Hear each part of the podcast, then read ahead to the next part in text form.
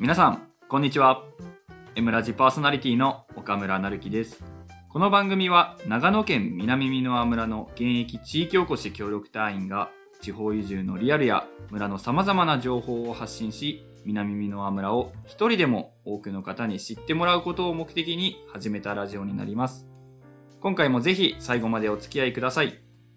このエピソードの収録日は2月8日になりますが、先週末に長野県上田市の商業施設、アリオ上田で物品販売を行ってきました。SBC ラジオでも、南美濃は丸ごとフェアという形で CM で宣伝していたので、名前くらいは聞いたことがある方も多いのではないでしょうか。実は、上田市は私の出身地、埼玉県上尾市と深い結びつきがありまして、災害時応援協定都市として提携していることが分かりました。でこれがなんで分かったかと言いますと、たまたま有尾上田の館内を歩いていた時に、上尾市のマスコットキャラクターがポスターの形で掲示されてまして、あれこれどっかで見覚えあるキャラクターだなと思ったら、まあ、自分の出身地、上尾市のアッピーくんっていう、まあ可愛くないキャラクターなんですけど、キャラクターを見つけて、いろいろ調べてみたら、災害時応援協定都市、上尾市と上田市が結んでるよということが分かりました。まあ、久しぶりに故郷のキャラクターを見て落ち着きましたね。で、話を元に戻して、有尾上田ではですね、村内で収穫された新鮮な野菜や果物に加え、炭パン、炭うどん、炭サプリなどの珍しい商品も販売してきました。私もストラックアウトならぬ松ぼっくりアウト、つまり的当てですね。的当てのブースを担当して、大芝高原でたくさん取れる松ぼっくりを投げるゲームで子供たちに楽しんでもらいました。実は松ぼっくりアウトの道具は全て村の木材を活用して DIY で作成しました。松ぼっくりアウトのフレームは赤松。的の部分は白樺を使用しました。2日間でおよそ180人近い子供たちに参加していただき、用意していた景品も全てなくなったので、個人的には大盛況だったのではないかと思っております。見た目が真っ黒でインパクトが大きい炭パンや炭うどん、炭サプリは最近メディアに取り上げられており、大注目の商品なので、気になる方はぜひチェックしてみてください。それでは、前置きが少し長くなりましたが、本日のゲストをご紹介します。エピソード14に続く2回目の登場、森林総合管理士、フォレスターの資格を保有し、南美濃村地域おこし協力隊として森づくりに携わる杉本健介さんです。杉本さん、本日はよろしくお願いします。よろしくお願いします。さて、今回は先月大芝高原で行われたおの入れ式に関連して、森のスペシャリストである杉本さんに赤松の現状や今後の利活用についてお話をお聞きしていきたいと思っております。おの入れ式については前回のエピソード冒頭でさらっと触れたんですけれども、杉本さん、具体的におの入れ式とはどんなイベントだったんでしょうか？はい。えー、すでにね、あの、いろんなメディアで、テレビだとか、あの、新聞だとかで取り上げていただいたんで、ご存知の方も多いかもしれないんですけれども、ざっくり言ってしまうと、みんな、子供たちを集めてですね、みんなで、一本の大きな赤松を、斧で少しずつ削っていって、受け口っていう木木を倒す時の切り込みっていうのがあるんですけども、それをみんなで作って、それで、まあ、業者さんにも手伝ってもらって、赤松をみんなで一本切り倒しましょうっていうイベントでした。うんうん。はい。そもそも計画、それを、まあ、私企画したんですけれども、はい企画の経緯としまして、まあ、大芝の伐採を控えていた中ですね、えー2022年にですね、他の、まあ、長野じゃないんですけども、明治神宮の外苑だとか、あとは松江城だとかで、まあ大規模なあの樹木の伐採をしようという計画があったときに、あの、市民からの大きな反対運動が起きてしまっていたっていうのが相次いでありました。はいで、全国ニュースにもなっていたんですけれども、まあそういうのを見てですね、大芝の森も、まあ皆さんか、地域の皆さんからすごく愛されている森。しかも赤松はシンボルでもあるし、うん尊木で尊木でもあるし、まあ、マックンの、あの、大事な木でもあるので、そうですね。あの、あんまりね、これ、周知しないままにいきなりこう伐採とか始まってしまうと、うんあの、同じように、もしかしたら反対運動みたいなの起きちゃうんじゃないか、みたいな危機感が ありました。はい。で、まあ、伐採っていうとちょっとね、あの、ネガティブなイメージなんですけれども、決してあの、悪いことばかりではないので、伐採をポジティブなメッセージとして伝えていきたいなっていうふうに考えていたのが一つありました。企画の、なんですかね、二つ目の背景として、あの、私ちょっと全然話変わってしまうんですけれども、はい。この1年ですね、南美濃小学校4年生のクラスで、あの、総合学習の時間に、まあ、秘密基地作りをするっていうプロジェクトを1年間お手伝いしていまして、はい。で、その中でですね、基地の材料として、大芝の木材、去年伐採して製材した時の端材を使って一部基地を作ったんですね。基地は無事に完成して子供たちも大喜びという感じだったんですけども、材料がどこから来たんだろうみたいな部分をぜひあの子供たちにですね、見てほしいなっていうその森林環境教育みたいな考えがあって、伐採の現場ってなかなか見ることがないと思うんですけども、ぜひ見てほしいなと思ったので、ちょっとその辺を結びつけて企画を作りまして、うんうんで、ちょっと役場だとか村長さんだとかに企画の内容を相談したら、お、いいんじゃないかみたいな感じで二つ返事で話が決まって、はいまあ、トントン拍子で開催までこぎつけたというところです。私自身も実際、おの入れ式参加させていただいて、木が倒れる瞬間っていうんですかね。木の高さは20メーターぐらいありましたよね。は25ぐらいあったのかな25ぐら。はい25メータープールにすっぽり、まあ、収まるというか、それぐらいのサイズの木が倒れる瞬間っていうのはなかなか体験する機会ってないじゃないですか。そう。映像とかで見る機会はもしかしたらあるかもしれないんですけど、うんうんうんうん実際現場にいると、あれ、地響きがちょっとしないですか。そうズシンっていうドスンっていう衝撃音がすごかったですよね。あれは現場見ないと体験できないので、確かに。そうですね。だから小学生にとってもすごいうん貴重な体験になったと思いますね。そうですね。で、現在、大芝高原は、先ほどあの、杉本さんもおっしゃっていましたけれども、南美濃村のシンボル的な存在であり、村民から愛される憩いの場となっています。ポッドキャストをお聞きの方で、この森について知らない方もいらっしゃると思うので、杉本さんの方からどうやってこの森が誕生したのか簡単に教えていただいてもよろしいですか？はい。とまあ、歴史についてはですね、あの、実は大芝の森の中にある赤松小屋っていうところの真ん前に看板が、はいはいはい。歴史の看板があるんで、詳しくはそちらを見ていただければと思うんですけども、はい。まあ、それに書いてある内容として、この森はですね、約130年前ぐらいまで、うん。あの、実は森ではなくて、馬の餌だとか、田んぼの畑の肥料にするための草を取るための草地だったそうです。で、で、そこへですね、木を植えようと考えたのが、当時、あの、小学校の校長先生をしていた福沢桃十という方なんだそうです。うんうんで、当時、とてもあの、貧しい村だったんですけれども、まあ、植樹をして、木が大きく育てばですね、将来的には学校を建てる材料になったり、で、お金になったり、村がちょっとでも良くなるんじゃないかというふうに、桃十さんが考えて、はい。まあ、役場に許可をもらって、あの、まあ、自分一人ででは進められないので、先生だとか、生徒だとか、地域住民の方々と一緒に木を植えてきたっていう歴史があるそうです。うんうんうんうんで、木としては最初、まあなんかどんぐりを植えようとしたけどうまく育たなくて、痩せ地だったんで、それで赤松が植えられたんじゃないかというふうに言われています。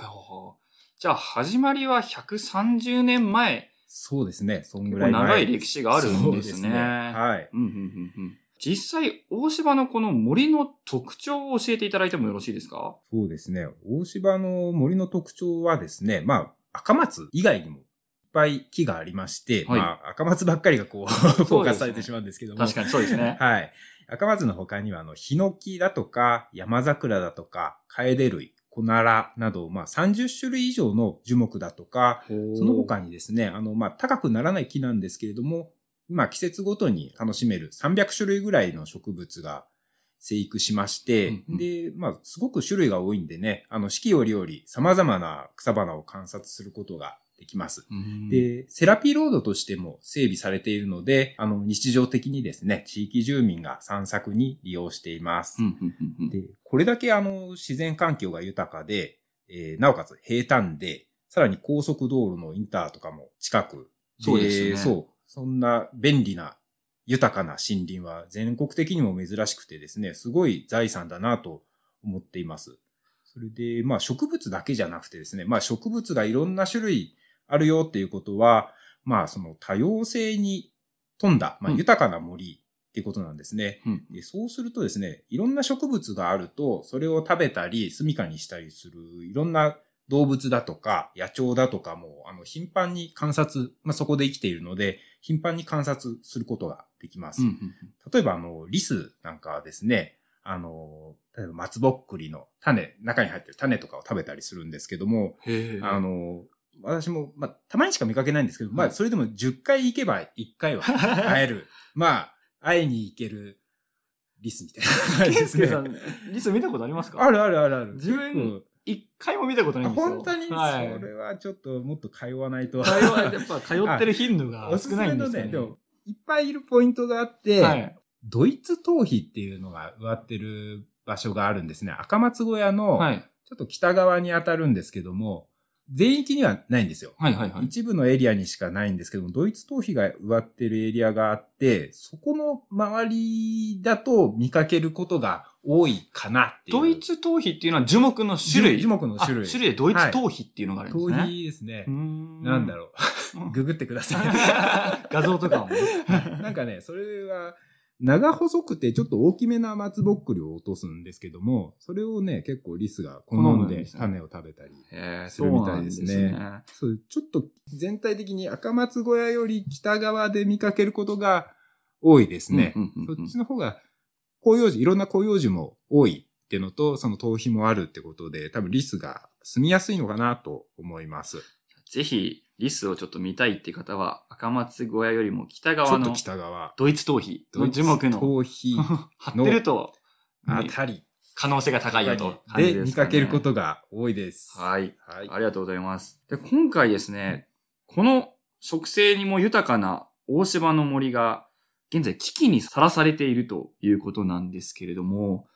どういった危機なんでしょうか？赤松が松枯れという病気でどんどん枯れてしまっているっていう状況があります。うん。松枯れですか？そうですね。うんうんうん。松枯れです。具体的にこの松枯れっていうのは、どうやって進行していくとかってありますか？そうなんですね。ちょっとマニアックな話になりますけど でも単純に気になりますね。はい。松の在線虫っていう悪いやつがいまして、松の在線虫。松の在生虫。在在線虫っていうすごく小さな線虫なんですけれども、はいそいつが原因で、その木が弱ってしまってうん、枯れちゃうっていうものですね。はいで、その線虫をですね、なんかまあ、松のまだらカミキリっていう、また悪そうな名前のやつが、あそれはカミカミキリムシカミキリムシそいつがこう、運んでいってしまうので、あの、ど。んどん、あの、広がってるってとこですね。まあでも、カミキリムシ自体はもともと日本にいた在来種なので、うんはい。まあまあ、こいつが悪いっていうよりは、まあ、せ悪いのは線虫なんですけれども、うん。線虫は外来種なんですか？そう、外から入って、あの、輸入木材とかにくっついて入ってきちゃったんじゃないかというふうに言われているみたいです。まあいわば、新型コロナウイルスと似てるっちゃ似てますね。そうですね。よそから来ちゃったやつだよっていうことですね。はい。それがカミキリムシを媒体としていろんな健全な赤松にも付着して、ねどんどんどんどうんん枯れるのが進行しているっていうことなんですかそうですねね。では、続いてですね、この松狩りが今進行している中で、今年の4月ですね、4月から新しい動きがあるそうなんですけれども、ぜひ、杉本さん教えていただいてもよろしいですか？そうですね。まず、まあ、赤松、松枯れが、その、広がってしまってから、まあ、枯れてから切るとですね、その、せっかく桃獣さんたちがね、育ててきてくれたのに、枯れてから切っても、その木材として使えなくなっちゃうんですね。うんうんうんなので、まあ、村としては、枯れる前に、健全なうち、木材として使えるうちに、先行して伐採していきましょうというのが一つ方針としてああ、ります。で、まあ、伐採したら伐採しっぱなしじゃなくて、新しくちゃんと森作りをして、これまでと同じだとか、これまでよりも、あの、快適に過ごせるように、うんうんいい森をちゃんと作っていきましょうっていうのが二つ目でうんあります。で、森作りっていうのはなんか普通はこう切ったら新しく苗木を植えるっていうのがあるんですけれども、うんそう大芝についてはですね、結構あの、わざわざ植えなくても、さっきあの、動物だとか鳥だとかがいっぱいいるっていう話をしたと思うんですけども、はい。あの、実は動物とか鳥が種を運んでくれたり、するんですよ。それで、だからいろんなところにね、まあもちろん木がそのまま種を落として芽が出るっていうのもあるんですけども、鳥とか動物が種を運んでくれてるおかげで、いろんなところでね、あの、天然の広葉樹の小さな木がいっぱい生えています。はいはいは。ないので、もちろんそれがないところはね、植樹もしていかなきゃいけないんですけれども、植樹だけに頼らなくても、あの自然の力を使って森づくりをしていける可能性もあるかなと思って、ちょっとその辺も模索しているところです。自然の力と、まあ、人間の食事というか、植林というか、はい人間の力も加えて共存しながら、新しい大島の森を作っていこうという動きが始まるっていうことですかね。。はい。で、森づくりの方向性についても実はまだ、あの、検討の途中でして、はい。その計画作り自体も、あの、次年度、今もまだやってるんですけれども、次年度も引き続き進めていくところです。はい。まあ、行政だけで、あの、トップダウンで決めちゃうんじゃなくて、あの、みんなに親しまれている、みんなの森なので、うんうん利用者のね、ニーズを反映して作っていきたいなと思っています。うんそんな中で、まあ、私、あの、森の専門家、フォレスターなので、役場を技術的にサポートしていければと考えています。はい。で4月以降で赤松の伐採というか切る作業がどんどん進んでいくと思うんですけれども、はい。実際に切られた赤松っていうのはどういうふうに利活用されていくのか、もうすでに決まっていたりするんですか？そうですね。まあ、切った木、すべて、こう、あの、役場で使えるとかではないので、はいまあ、切った木は有効に活かしてもらうために、まあ、なるべく高く売るっていうのが一つ目うんありますね。はい。ただ全部、どんどん高く売れるところに売っていけばいいっていうわけではなくて、ちゃんとあの村の中で、しっかり目に見える形で使っていくっていうことも、あの、村として進めているそうです。例えばな、なんかあの、今、給食センタはい。ーの一部に大芝の森で採れた赤松の木材を使おうということも検討されているか、使う方向で動いているみたいです。なんか今年に新しく給食センターを新設するっていう話が出てるから、そこの材料として使われるって材料ことでかね。ですすね。まあ、はい赤松だけでは建てられないんですけども、ね一部、はい、うんうん使っていくそうです。何かそれ以外にもはい。ありますか？実はこう木を切った時って、木材は幹の部分ですね。はい。ちゃんと売って使われるんですけども、普通その他枝葉の部分だとかって、普通はこう捨てられちゃったりだとか、まああんまり活用されないんですけれども、赤松はですね、その枝葉もすごくいい香りがありまして、うんうん今それを私があの、アロマを取るために、こう、チッパーで砕いて、はい蒸留をして、アロマとして使う取り組みを進めているところです。具体的にはですね、今、あの、大芝の湯で、はい。熱波師さん、八木さんという熱波師の方が、うんうんうんあの、活動しているんですけれども、はい。その方に、あの、大芝の森で採れた枝葉から作ったアロマをお渡しして、それをサウナのロウリュ。おーあのロウリュロウリュっていうのは、あの、サウナの中で熱々にしたあの石に、いい香りのする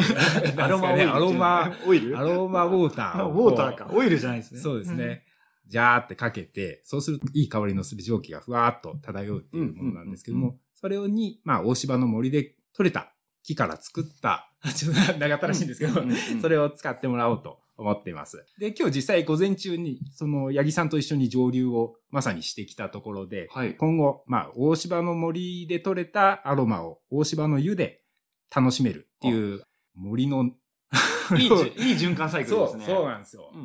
実はね、その、なんでそういうのやろうかと思ったかというと、なかなかこの大芝のみんなの森を歩く人と、こう、大芝の施設、その、味工房だとか、道の駅とかですね。大芝の湯を利用してる方って結構分かれていて、その必ずしも温泉には来るけど森は歩かないとか、あ